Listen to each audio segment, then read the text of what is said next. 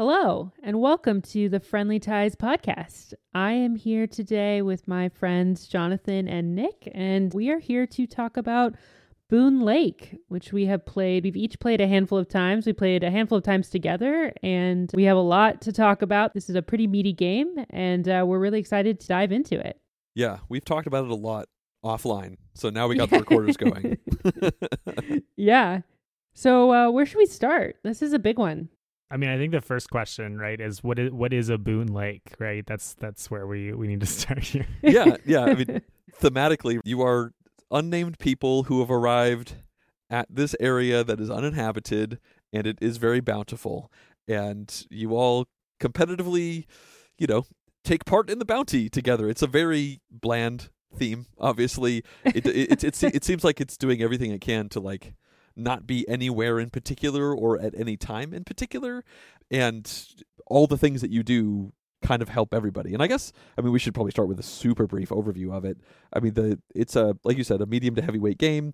Usually takes a couple hours to play, and the central mechanic involves uh, on your turn you select one action tile out of seven, and then you do something, and then everybody does something with that action, including yourself. And each action tile is kind of different. Like one lets you put pastures and cows on the board, and another one lets you make levers and that, that kind of stuff. Um, so it's a game where the downtime is usually not that bad because everybody's kind of doing something on everybody's turn. And, and, the big things that you're doing involve, you know, putting tiles into a communal board and then putting your own pieces on those tiles. So like there's kind of a, a race to get to places where uh, you want to get there before somebody else blocks you and that kind of thing. But um, there's a lot more to the game than that. But that's kind of the mindset that you should be in uh, when we start talking about this. Right. This is an Alexander Pfister design, Great Western Trail, Maracaibo, Mombasa, like, and this is another one of his loop games where you're playing, you know, in kind of going around this river that is kind of a, a big player timed loop. I don't know what, what what's the mechanic for that called. Like I think it's just a timer. it's yeah. you go around the river enough times, the game is over. Yeah. Uh, now, I think before we move on to talking a lot about this game, I do want to briefly say that I did make a sponsored tutorial for this game. It's on the John Gets Games YouTube channel, and I'll put a link to it in the description of this podcast. Um, I do also want to point out that I am biased, right? Capstone Games is a client of mine, so keep that in mind as I talk a lot about my uh, ups and downs with this game. Uh, the other thing I want to say is that we did not film a playthrough video to go along with this, so uh, if you want to see how it's played, then you can go ahead and check that tutorial out. I'd love to kick off talking about that sort of central core mechanism of the game. The I select an action tile and then I do that action and then everybody does kind of the secondary action. There's like a main action and a secondary action because that's easily my favorite part about this game. I think that getting to do something on every player's turn feels like you're never disengaged with from the game and it's interesting you know someone won't always take kind of what you expect you can either play the game where you're trying to anticipate what people are taking or just kind of like as they take it like you know come see come saw like as as it shows up you do with it what seems best. And then on your turn you get to choose sort of like what the main action is followed by the secondary action. And i just think that that mechanic is it, it is a really wonderful way of doing player interaction in a in a euro game. Yeah especially one where traditionally, if you weren't doing stuff on other people's turns, I feel like there's enough going on here that downtime could potentially be a factor, you uh, know, waiting for somebody to go through so much. But, you know, in this game, you know, if it's my turn and I select whatever action it is, maybe it's the upgrade a couple of uh, people on the board. Well, after I get to do an upgrade, everybody else gets to do an upgrade or development action kind of thing. And so I select that tile, and now everybody's can think, okay, you know, do I want to upgrade? Do I want to develop? And sure, the person, it's my turn, and I get to do this twice because that's kind of a perk for this specific action. But even while I'm thinking about it, everybody else is thinking about it. And that one in particular, you kind of have to do in turn order because when you develop, you put a person out and you take a spot that somebody else might want to go to. But many of the other ones aren't like that it might be a situation like the levers I briefly mentioned before. Um, you can build these little levers, which are you know like like literally a, a you handle you grab it with a handle and you pull it down. Well, it's a cardboard token, but it looks like a handle. And when that's selected, everybody can just build a lever at the same time. Like that's kind of fully simultaneous. The lever I build has no impact on somebody else's. And oftentimes, the secondary effect is just anybody can play a card from their hand. Any card. And sometimes when it's your turn, you have some restrictions. So again, you know, now it's Nick's turn, and Nick decides to do this thing and that thing. But I know just from him choosing that tile, I get to play a card from my hand. So while he's doing his turn, I'm looking at my hand and then I'm doing it. And then once he finishes, he asks, "Is everybody done?" And usually everybody is. and then you go, you move on to the next person. Yeah, yeah. I mean, I want to agree. Like, I think that's my favorite part of this game too, Nick. And I love that action selection multiple role, you know, mechanic, if you will, you know, and I feel like that is one of my favorite mechanics and I have yet to find a game that I I truly love that does it. I mean, I I love it in Puerto Rico and San Juan and Race for the Galaxy and so many games have have utilized it, but I've yet to see it done for me personally it, it, kind of in the way it's done here in Boonlake where it's like it's done in like a kind of a heavier engine building euro where you're kind of trying to do something like where it it feels so central to this game but there's so much built around it and I do think that it's it's done really well here and I I I really enjoy it for that because as I was like looking after we played it the first time at the rest of my collection being like I actually realized I don't own, you know, I mean I don't own Boonlake either, but I don't own any game that actually utilizes that mechanism despite how much I like it because a lot of those games that I mentioned and other games the amount of thinking that kind of goes into that choice it becomes all the game is and there, there's so much more that happens in boonlake if if that makes sense. Yeah. I mean the reward for being leader in boonlake too is unique. It's this is a heavier game than puerto rico at race for the galaxy by like a fair margin right? But in those games whoever's the leader you get like a, a minor perk, right? Like it's a discount of one or plus one at this or get an extra card or something yeah. like that. Whereas in this one, when you're the leader on something, you usually get to do something unique, right? Like I place a tile or I break the rule about this. Um, it's it's rare that it's like you get some minor discount. It's like you have a fundamentally different turn structure than other people. And I can't think of any other heavy games that have this kind of mechanism. And I, I really think this is a good prototype for what that could look like for other games doing that in the future. Yeah, I totally agree. Yeah, on, on top of this, it's kind of a, a two for one when it comes to mechanics because I mentioned there's these seven actions and they kind of sit in a stack. And right, right. you there's an incentivization mechanic baked in to this, you know, everybody gets to do an action thing because the location that you take that tile from will dictate how far you go down that river that we talked about earlier. That's kind of like the game clock for the game. Uh, the higher up the stack you choose, the farther you can go on the river with your little ship, and the lower on the stack you choose, the slower you go. And that's important because when you select a tile, you take it and you put it to the bottom of the stack. So that means if I choose the action to, uh, let's say, uh, put a, a, pasture down and put some cows down on my turn, um, well, I put a pasture, I put a cow, and now it's Anastasia's turn, and maybe she's got some reason that she needs to put a lot of cows down. She could do that. She could, on her turn, choose that same action. But she's going to barely move on the river and actually lose points if you choose tiles that have been uh, selected too recently. You're actually going to lose a point or two, which is not that big of a deal when you usually win this game with around 200 points. So losing a point or two maybe is not that, that big of a thing. But it's definitely incentivizing you to say, you know, you don't need to do pastures again. Maybe pick this region scoring that's sitting up there at the top spot and lets you move four times. And uh, it's just a neat way that they, they filter up the longer it has been since they've been selected. And you know, I think it's interesting because you might think you hear all that and you might think, oh, that's gonna that's gonna garner like a lot of AP, right? Like not only am I trying to pick which of the seven actions I want to do, and there's gonna be these like you know additional bonuses that my opponents are going to do and now i have to think about them in the order but what i actually you know because that order is going to like you said dictate how i move so i have to think about how many spots do i need to move and while that is all going on, one of the things I do really enjoy about that aspect of them being in that order is that it almost actually is self-limiting in a way. Like your your choice of tile becomes much more obvious because you're likely not going to want to repeat what was just done because the follow action, if you will, of like John placing cows, like I also got to place a cow. So like I don't necessarily need I don't need to do it unless I really really need to do it. I'm likely not going to do it but I also don't want to lose those points. And I know Nick, you've talked about playing it where you like almost always take the top two, let you move the furthest, and being the the leader. We're using it in multiple ways, but being the leader on the river, if you will, being ahead, um, being ahead, being the being the the player who is kind of le- like essentially setting the pace. Um, which you know will be very familiar to those of you who played Maracaibo. You know, you kind of like who is setting the pace for each round, And so doing that, you in order to do that, you need to take more of the spots that you move four times or three times on the river, and those are at the top. And likely those actions are going to be not always the ones other people would potentially take. And I think Nick, you've By talked definition, about this a little right? bit. Because they're up there. Right, right, right. And you've talked about kind of planning your game where you just always take those and you just kind of make your strategy work around what you take. So it's like, I guess what I'm trying to say is your options actually get narrower and the decisions get a little bit easier by the nature of the way these tiles are laid out.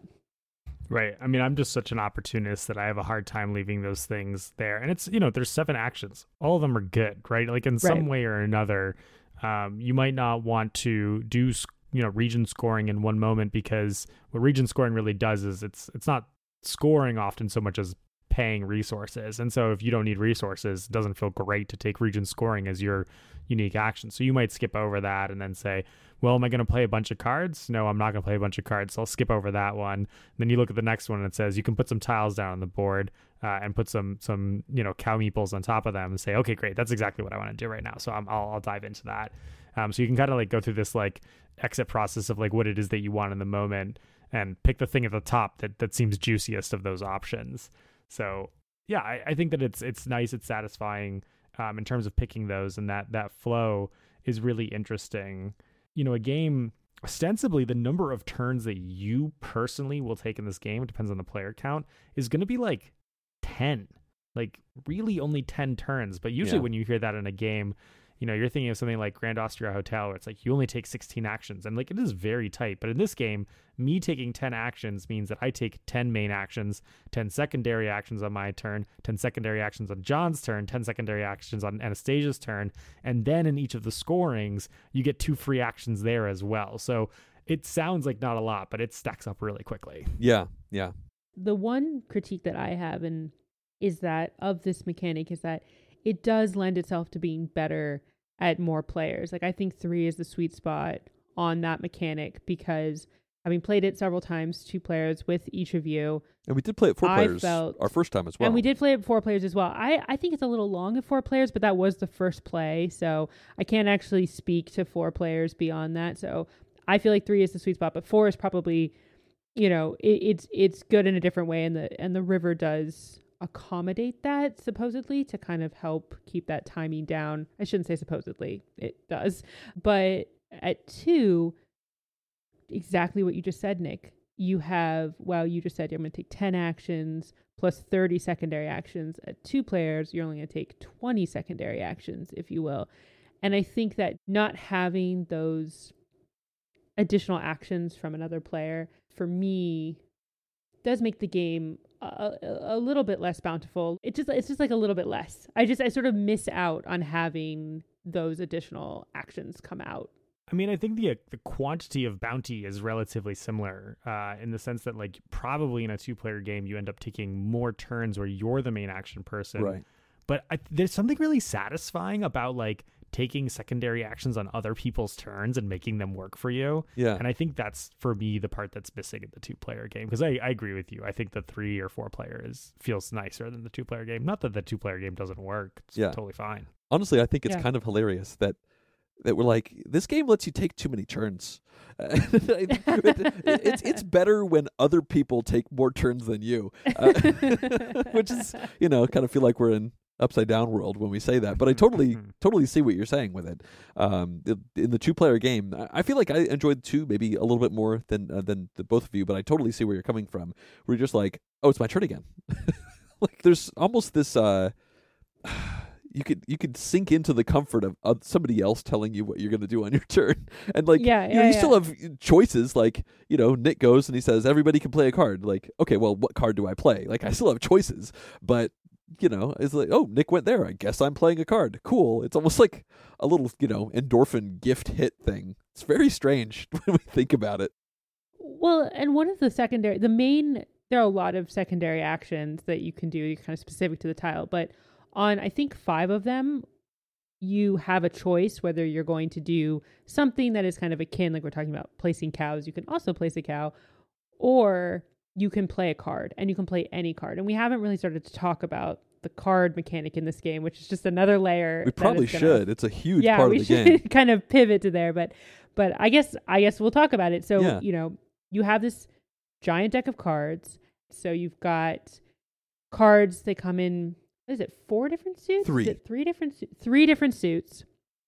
And so, just when you thought we had talked about the seven tiles and there was enough decisions to make, when you choose your main action, if it, if you have a card in your hand that you're, you that you can play that matches the suit of the tile, you're allowed to play it, or you can discard it and get two money, which is actually one of the main income generators in the game. There's there's other ways to get money, but this is this is a way that you can do, especially in the early game. If you don't have cards that you're quite ready to play, you can discard them and and make money or you can play them and so again there's this like added layer of choice which does the tile i take going to correspond to a card i'm able to play? But to like loop this back into this idea of the secondary actions and being able to take those a five out of the seven let you just play any card you want Yeah. or discard any card you want to make two money. And there's something very freeing about that. So i guess what i was sort of alluding to when i was saying I feel like three player is better than two is actually just the fact that I feel like I can play more cards in three player, and the cards, you know, are a big part of this game. They're like um, a, a, they're the meat of this game. It's kind of getting well. You could argue a lot of things are the meat of this game, but they're they feel like a feel like at least a leg. Yeah, that makes sense. I mean, there have been many times playing the game where I will really want to do a red tile. You know, the tiles again, they have three essentially colors, and the action on the red tile is just what I really want to do. Maybe I want to make a lever, and I look at my hand and I have no red cards. I've got you know the the light blue cards and the dark blue cards because apparently those are the colors. Well, it's the, the time of day, right? The the morning Exactly, and the yes. evening, and I, I like the suits. I like the. Suits. I like suits. it You're too. I do too. I do too. it's daytime, it's sunset, and it's night. It's not light blue, red, and dark blue. You're right. You're right. You're right. Um, but so you have but a sunset tile and you don't have a sunset card. and it feels bad. Like you like I want to take this tile, but I can't even discard a card for two money. I can't play a card. Well, I guess maybe I'll do something else. But yeah, th- th- I think that really does uh, kind of close the loop on why it's it's nice to often have turns when it's other people because you could play or discard any card. Um, and and you're like, well, cool. I didn't want to play any knight actions for a while anyway, so let's get rid of this and get the two money that I exactly need to do the next thing. Yeah, I think it's one of the the aspects of the cards that demand you'd pay attention to them. Right? Is it's the hand management component of it. If you want to keep your options open, you need to have a viable version of you know each suit's card sitting in your hand so that you have the flexibility to do that on your turn. And if not, then you just need to be aware that you don't really have those options at the same level of efficiency that you would otherwise. And this game is uh, largely a tactical game, right? Because we're all doing kind of similar things throughout, right? Like if I'm taking the same secondary actions of the action that you're taking, we're we're largely going on the same path, right? This is not a game where you're developing a unique strategy. You know, you might have some nuances in what it is that you're doing, but at the end of the day, you're trying to like win by the like small these small edges in every one of these places. Yeah, and before we move on from cards, um, there's two other things I think we should touch on. Uh, the one is that I I really do think there's a solid argument to, to be made that this is a card game with a board. There's a lot of important things that you do on the, the board. I don't want to minimize them, but but as you said, every single main action, the first thing that you get to do is play a card. That's just baked into every single action on your turn. Like we mentioned before, like putting pastures down and cows. Well, cool. Before you got to put the pasture and the cow, you also got to play a daytime card, um, or discard it for a couple of bucks. So it, that's really baked in there. And I think I don't think I've played a game where anybody played less than like ten cards by the end. And we've certainly seen games where at least where somebody has played like twenty plus cards over the course of this game. Um, and these cards often at times have end game uh, conditional end game things on it, like you know one point for every cow you put down. Uh, they're frequently just one shots, like increase yourself on a track, uh, and sometimes they have a conditional thing, like every time you go to a certain spot in the river, draw an extra two cards or that kind of thing. So uh, you really like there's cards everywhere. Like there's a bunch of other stuff going on, but like you can't not play cards. Uh, cards feel almost like the backbone of the game to me, anyway. I was a little. I, I do want to talk about the cards because they were a little bit of a whiff for me, and I was really surprised about that because I one of um, Pfister's other designs, Maracaibo, is like one of my favorite games of all time, and that game is very card driven in terms Yeah. of how it interacts with the the board. And in this game, the cards uh, I think are not quite as impactful as they are in Maracaibo. Um, another game that I want to draw a comparison to is Terraforming Mars because you know, that's another game where you end up playing a ton of cards throughout the game, and they actually the the cards in that game have very similar feel to this game, and that a lot of them like you play them, it's one and done, right? You like you pay the costs that are associated, you get the rewards, it like impacts something on the board or one of your tracks or something like that, and then it basically just sits there until the end of the game. Maybe it scores you some points at the end of the game, and that's cool. I mean, I, I like that idea. I like games with big decks that make you make those kinds of decisions. Uh, but the reason it's a little bit of a whiff in this game for me is that I didn't feel enough diversity of the impact of the cards um, as I as I would have liked. And I'm I'm I wonder if the two of you feel the same way about that. Yeah, yeah, I think I feel that too, Nick. I mean that cuts in a little bit to like kind of my larger thoughts on the game. One of the things I love about Maracaibo, just like you, is that you get these cards, whether they're the story cards or otherwise, but you do get some cards that come out that just have a very unique feel that make you want to be like, hey, I want to build a strategy around this. And I don't find myself, I don't feel like there are any cards that I want to sit there and I'm like, okay, yeah, I'm going to. I'm gonna like go this path. I mean, they, they do direct you enough. Like you might have one that like discounts cows or something or, or sorry gives you extra money for cows and you're like okay cool maybe i'm going to build some more cows we're really focusing on cows this is a very one aspect of many in the game but i don't i too miss just that feeling of like uh, like a wow card yeah. or a like hey i want to do this and i actually there there is one card in the game i feel that way about and it's the statues um which essentially these are cards that let you discard other cards and give you a mass amount of points as you're playing the game. And then our last game of this, I think I played two or three of them. I think yeah. I played two of them. Yeah. They cost a lot, they're hard to play, and you have to discard cards to get those points. But I do think those are cool. And so I found myself in situations where I was like, okay, I need to like get enough money so that I can like play this down. This game has, I think, 165 cards in it, so it's not quite Terraforming Mars and it's not quite Ark Nova, but it's a big deck of cards there on the table. And I think I, have heard this term of baby steps games before, uh, where some games let you take little baby steps, you know, like putting together a little plan, and then, you know, you end up with like putting everything together over the course of many turns, and like, boom, I do the thing that I've been setting up for lots of turns. And other games are like, like Golem or something. Like I have twelve turns. Every turn needs to be big. Like baby steps yeah. in Golem, then you're in real trouble. And this is a game where it almost feels like that massive deck of cards. Eh, they're all a baby step. Eh, like every little card, and there really aren't cards that you play down and it's big and it's impactful. Um, I, have played this game five times, and I, I can't think of honestly a single moment where like Anastasia, you played a card and you were like, I'm playing this card and I'm going to do X or Y, and I say, wait, what are you doing? Right, it's just right. you, you, you play a card and that card probably lets you do something you could have done uh, some other way with like a tiny discount or um, yeah maybe now um, when you uh, come back to the cows. Maybe now next time you put a cow down it's going to be slightly cheaper. Um, or you know maybe now when you discard a certain type of card you get a couple extra money. You're just piecing together all these little things and I feel like it's because cards are again like this flowy backbone to the game where every single main action that you have you can play cards and on most other people's turns you can also play cards. You have so many opportunities to play them that it seems like the design pushed towards making them simpler less flashy and unfortunately less interesting compared to other games. I mean, we played Boonlake for the first time within a month of playing Ark Nova for the first time, and uh, that game has a you know 200 cards or so. And I feel like we were five games into Ark Nova, and we'd still draw a card and be like, "Holy cow! wait until just you all wait, wait until I play this card." and then like two rounds later, you're playing like this is the card I was telling you about. You know, like you have a give this excitement about drawing whatever like a massive crocodile or something like that.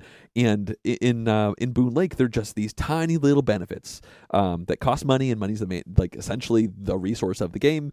And if you're not playing cards then you're not going to win. Um, so play the cards and you know do the tactics of the things that you have in your hand. It's just it's interesting. Like i don't fault it for the fact that the card deck is a little lackluster when I think about it from a baby steps perspective. Like if you play 20 cards and every card is huge, what's that going to do to the decision space and the analysis paralysis and all that kind of stuff? I don't even know. Yeah, you know, one thing that we've noticed about this game is that it seems to be very well tuned. For a game that you score like 200 points in, the game has like balances between these like different options and there are a lot of options of things that you can do and so i think that's probably part of why those baby steps are required right for the like game to not just explode with i drew this card and so sucks for you guys i'm about to run away with this game yeah yeah i mean this is this is not being balanced is not a critique that i would ever ever say about this game i mean like the joke on this game is that in our first two or three plays I did completely different things, like utterly different strategies. You played four the first four plays, your score was within four points. Yeah. And it was all and, the and in two of them, 189, 191. You just no matter what you did, you're no getting, matter what I did.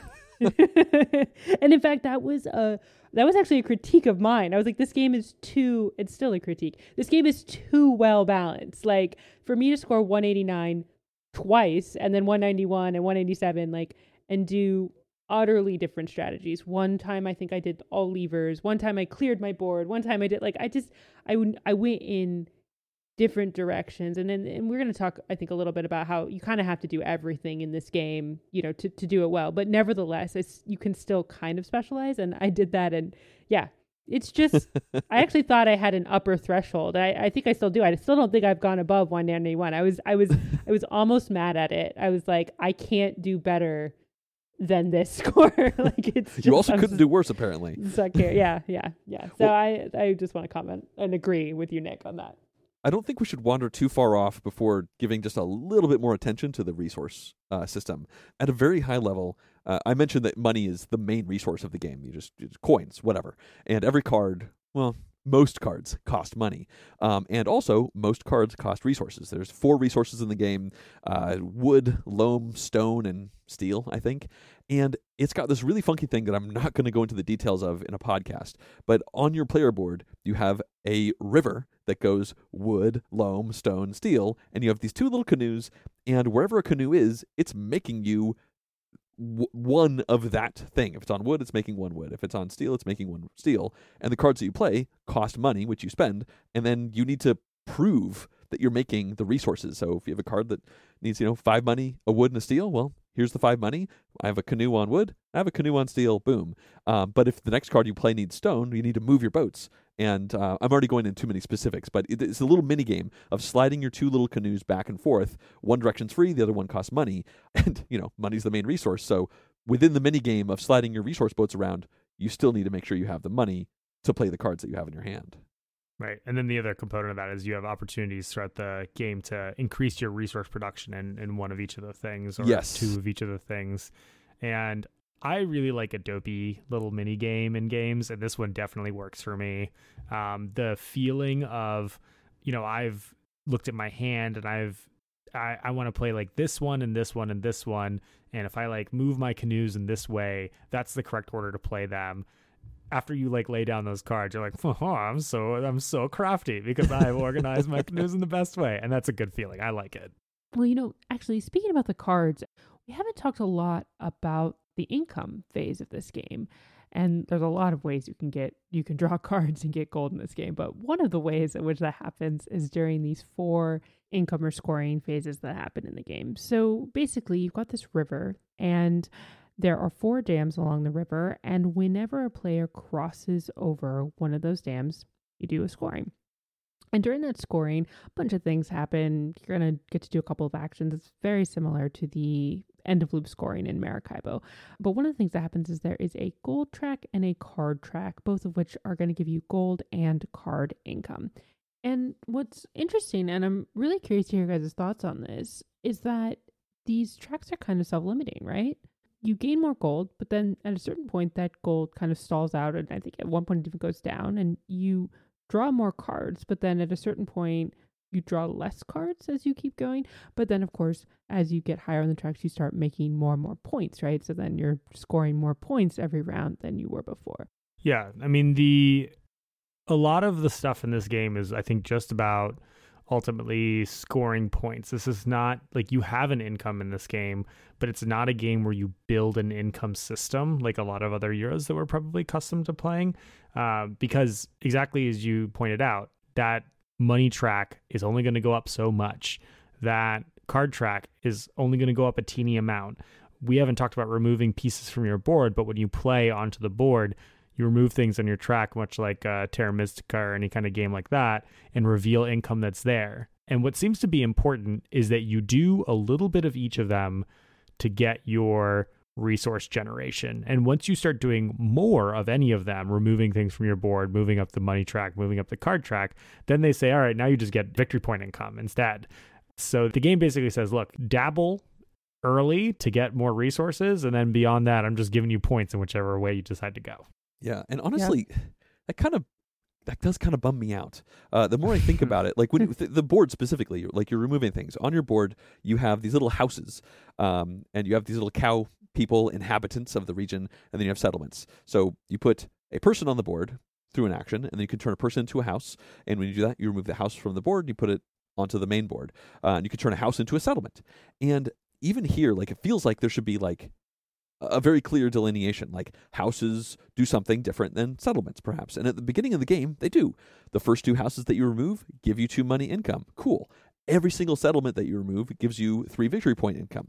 So it feels like, all right, I get it. I put a person on the board, I get something immediately. Then I put a house and I get money income. Then I put a settlement and I get victory point income. But that's not it because only the first two houses give you money income. Every house after that, I think you could put up to six of them, gives you victory points and this this brings me back to the, point about the the tracks where it seems like from a tuning perspective there's these real breaks that are kind of stopping runaway engines of of, of certain types like you, you're not going to get a crazy card draw engine the card draw track doesn't let you. You're not going to get a crazy money engine because the money track doesn't let you. It, it caps out at seven, and sure, now you get more and more points off of it. And then even again with the houses, like I was surprised when I saw that. I kind of expected that like all houses would you, would give you money income, and then like all settlements would get you victory point income. So you know if you want to lean hard into settlements, uh, lean hard in getting points, you put the settlements out, or maybe you're struggling for money, we'll go hard on those houses. But it's almost like the game took that decision away from you to like maybe even dig your own grave by making too much of a money engine and not much of a victory point engine. It's it it's saying you know sure, the first couple houses will give you money, but after that, it's points. The first couple of this, you know, increase your card draw, but after that, it's points. Like you've had enough, and and it's a little weird. Like we've we've all commented that we kind of want it to let us go nuts. It almost feels like the design is a bartender that's cutting you off. Like you have drank too much of that coin and card draw alcohol. Uh, I'm cutting you off, and you're getting glasses of victory point water for the rest of the night. I mean, it's exactly like what we were saying about the cards, right? This game has so many ways to earn points or rewards, right? Like so many little ways. So just like you were saying with the cards, it's like every card will give you like a baby step. It feels like that's exactly the same thing with the boards, uh, with your player board, and frankly with the main board itself. I mean, one of the things we haven't talked about yet is that one of the actions you can do is place people on the board, and those people will turn into the houses you were talking about, John, and those houses will turn into settlements. And when you place those people, you're going to get a reward for everything that you place. And that's great. It feels good. And like when you move along the couple river, of bucks, couple of cards, couple of bucks. Yep, what do you need? This, Exactly. And it does create for some interesting choices. There's a lot of variability. There's tiles that come out that kind of that cover the board and where you place those are interesting and they change the game and and there's also points or a reward, you know, whether that's points, money, cards, uh, and some other things every time you place a spot in the river. So while this game doesn't like kind of allow you to run away with anything or to really build an engine that's just going to like give you that constant, you know, churning of stuff, it does let you build and build and build. And as we're talking about it, I'm actually starting to even appreciate that more from within this conversation that it really is like, how are you going to build all of these tiny, tiny little rewards that you're going to get from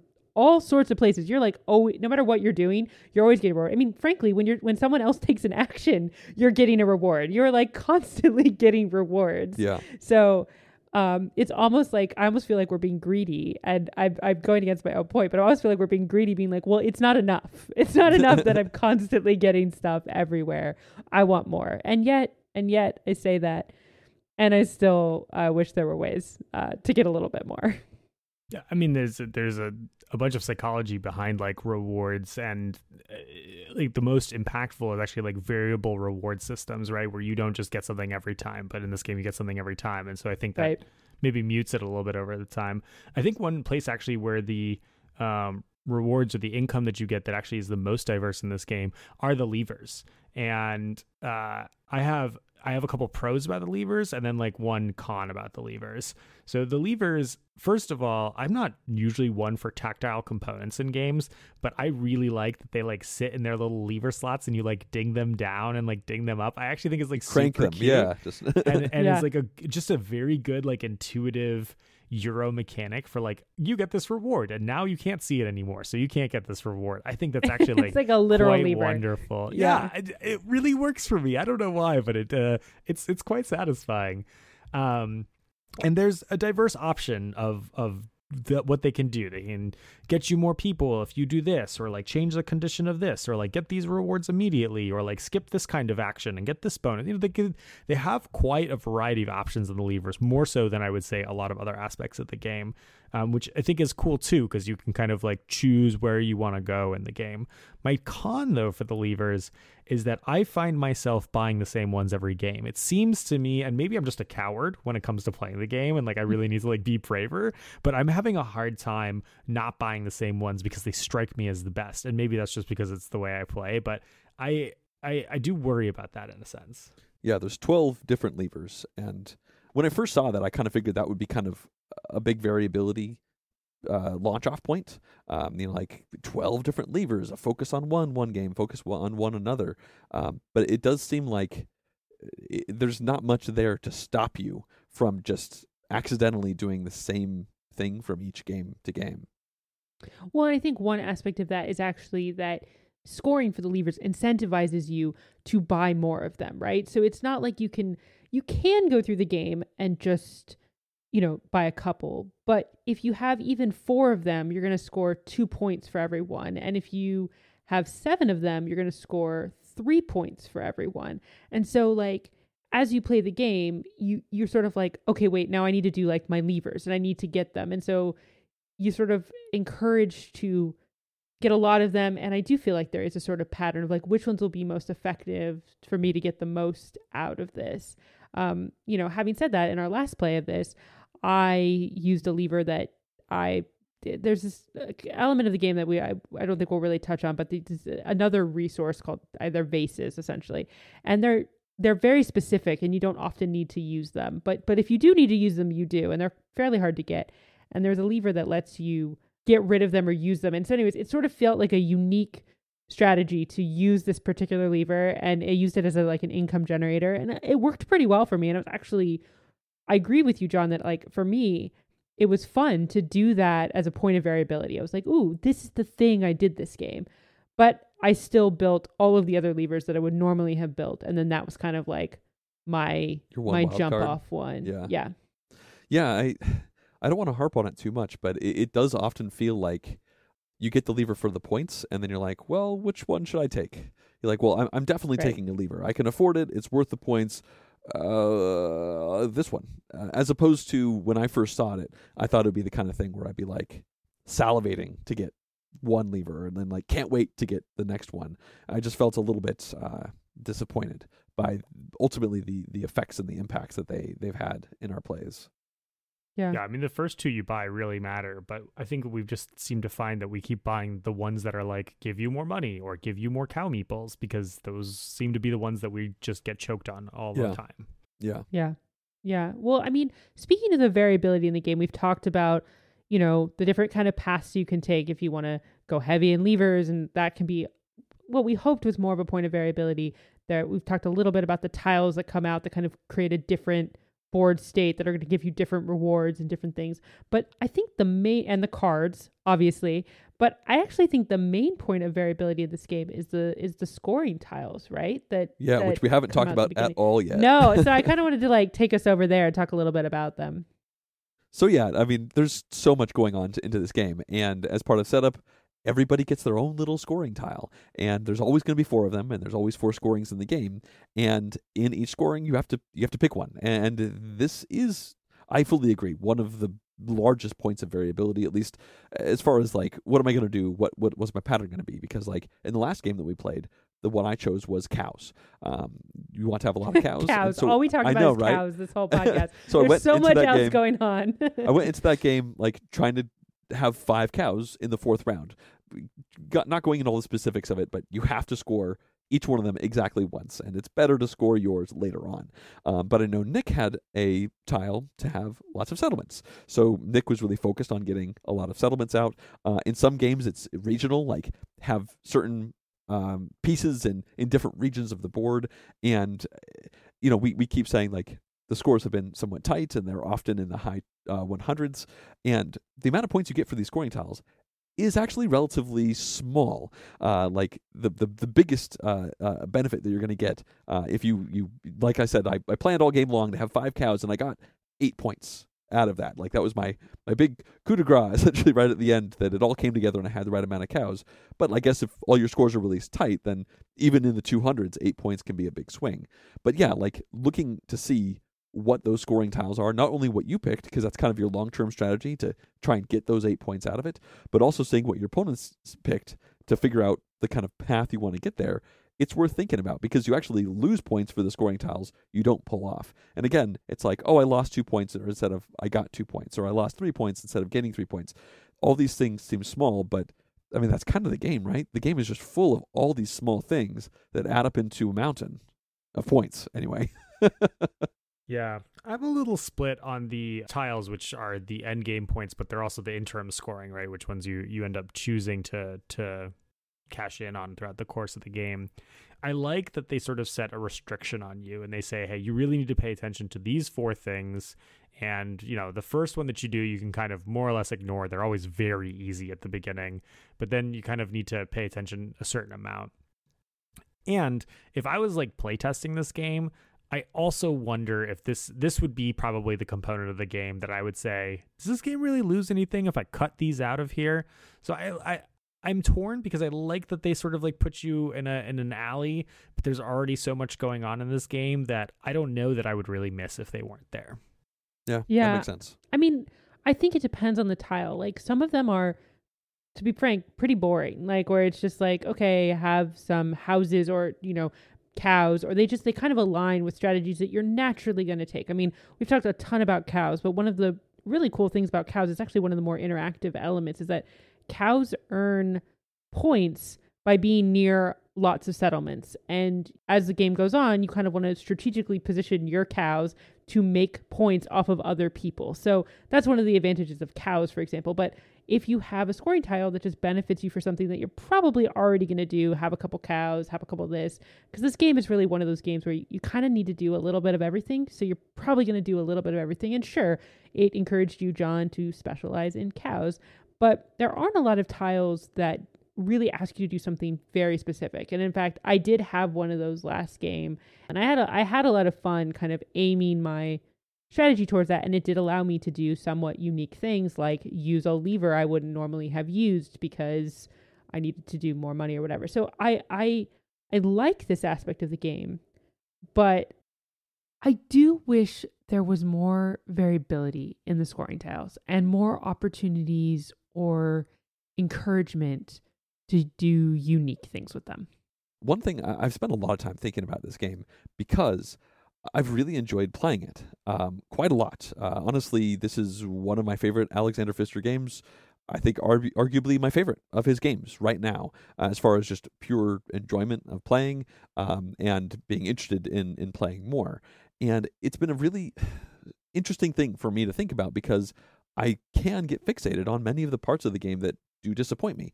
I, I am disappointed by the levers. I am disappointed by you know the income tracks. As I said, I have I do have a feeling of like I wish that draw deck was was more vibrant with its you know ability to draw a card and be excited about it as opposed to just you know piecing all these cards together with all these other ones. But at the same time, I've had a ball every time I've played this game. So I have this really interesting situation where the critic in me, I feel like it doesn't quite match up with the just gamer in me that just likes playing games and and and playing cards so many cards. The cards get you stuff and doing actions on my turn doing actions on other people's turns. I just really enjoy the process of playing this game um, even though I, i've i've complained about it quite a bit.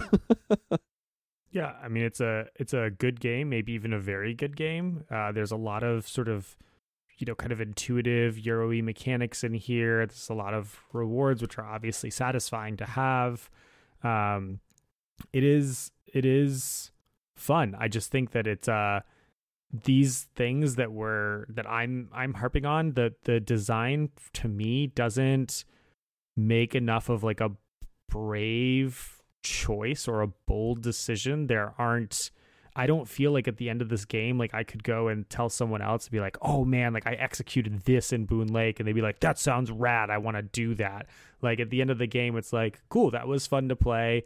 I, you know, edged you out here. So it just doesn't have like a, a very like oomphy, like powerful narrative. And I think that's the part that just keeps it below feeling super exciting. And I think all of these things that we're talking about loop around that like it's tight, it's well designed, and there's also just like this grander component that it feels like it's reaching for. I really wanted to have, and it just doesn't quite get there. Yeah, I I agree with both of you. I mean, honestly, coming into into tonight to to to record this this podcast with you guys, like I I was having a hard time, and I mean, even to a certain extent during this discussion, like having a hard time collecting my thoughts on Boonlake. And I, frankly, I feel like I've had a hard time collecting my thoughts on it, uh, playing it over the last six weeks or so, um, because I I really like this game. It has so many things that I like. I, I've already said it's the best action selection mechanism with the with the you know follow actions that I have, have seen and and enjoy. I love that. I think the the little resource mini game, no matter how you play it, is is is is a really cool way of thinking. That just I like that there's so many benefits that you just get things everywhere, and like I like all of that. I like I I like Alexander Pfister's designs. He's one of my favorite designers. I like his games. I like the way he approaches designs. Uh, design. I like the way this game is designed. It's just it's still unique, right? Like that's a cool thing about a lot of his a lot of his designs is they take modern board gaming pieces and and turn them around. Like this idea of the loops and the the river and the variable endings and and the pacing and all of that. So I like all of that. So for me, there was a point after our first play where I thought, "Oh, this is going to be it this is going to be my favorite Pfister. I can I can get rid of Maracaibo, I can get rid of Great Western Trail. Like this is this is going to be this is going to be it for me. And what has been difficult for me is that I really like this game, but I don't love it, and I'm almost frustrated that I don't love it. Like, I, that, but it is such an enjoyable two hours. Like, it's well worth the time to to learn it, to play it, Uh, it's very enjoyable to play. There's very little downtime because of everything we've talked about. Yeah. So I I I really like all of that stuff. And so I mean this is truly one for me where I I can't wait to see if there's going to be an expansion for this game. And, I, and I'm not someone who's like that normally, where I was like, oh, an, expa- an expansion to fix the game or an expansion to do this. But just because sometimes expansions can add elements to games, for better for worse, that just push them in a specific direction or take them to a new level or just add just enough additional variability that you can start to pull out some different strategies or they do add an additional layer that's just like hey this is that thing. And whether that that fixes any of the things that we've talked about or whether that just adds some freshness that makes me want to keep exploring this game I, I can't wait to see that because I do think there's a lot of really cool elements here. It's just, and this is just, it sounds so weird for how often I complain, or uh, you know, we, we, as as board gamers, we complain about balance or tunedness in games and all of that. It just, it's it's it's almost like it's just it's too perfect. It's just it's it's, and I just I want I want some some piece of it that I can just I can work and and and feel like really really proud of and and and and and I just haven't been able to find that here and um I wish I could. The flow of the game is really good and I designers do this often but I really hope that Pfister more so than an expansion actually takes the idea of the flow of this game that main action secondary action and the way that that works and incorporates it into a design in the future which I think is totally viable. I'd love to see that. Yeah, well, I think that's going to wrap up everything we have to say about Boonlake. Um, obviously, we didn't really touch on how this game compares to Maracaibo, our Great Western Trail, you know, Alexander Pfister's other, you know, great hits. And I think that's something that we've talked about maybe doing another episode just talking about that because Yeah, honestly, That'd be fun. I think we could talk for another hour just comparing that. Uh, but we do have a lot of thoughts about that. In fact, John and I just finished a game of Great Western Trail, which is John's, I think, what first time playing Great Western Trail in, in what, like five, years. Yeah, I think Like since I made the review. Yeah. And uh, Nick is a total guru at both Maracaibo and Great Western Trail. We have more to say on that too. But you know, for now, I mean, I think I think Boonlake is a is a great game that is well worth checking out. And you know, obviously, we have we have talked about a little bit some of its uh, some of the things we have issues with. But we would love to hear your thoughts if you played the game. If you have any questions about the game, uh, please check out the YouTube uh, version of this. We'll put a link in the description. We'd love to hear your feedback. We'd love to see your comments. So thanks for joining us to chat about Boonlake, and we look forward to talking with you guys more. See you next time. Ciao, everyone.